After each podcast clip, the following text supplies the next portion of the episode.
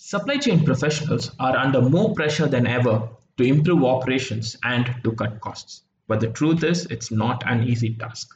With the e-commerce industry booming, businesses must actually monitor specific components that strengthen its supply chain level. So in this video, let's focus on some of the essential ingredients which you need to consider while building a viable supply chain for your firm.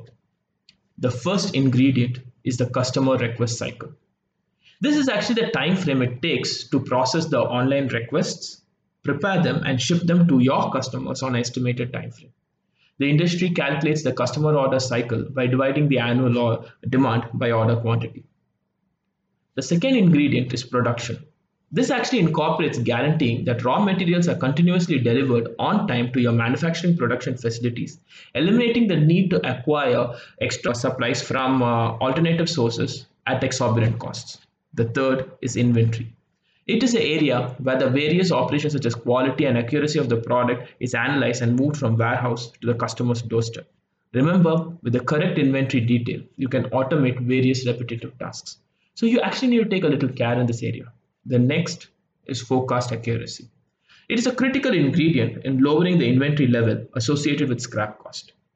An accurate forecast report helps identify the industry's growth level and financial grounds.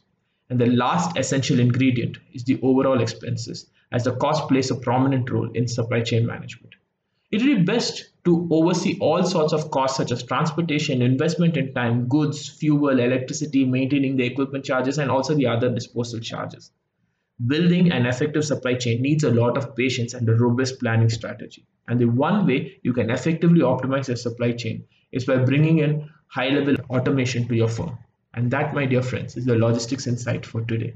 This is Alfons, signing off. Ciao.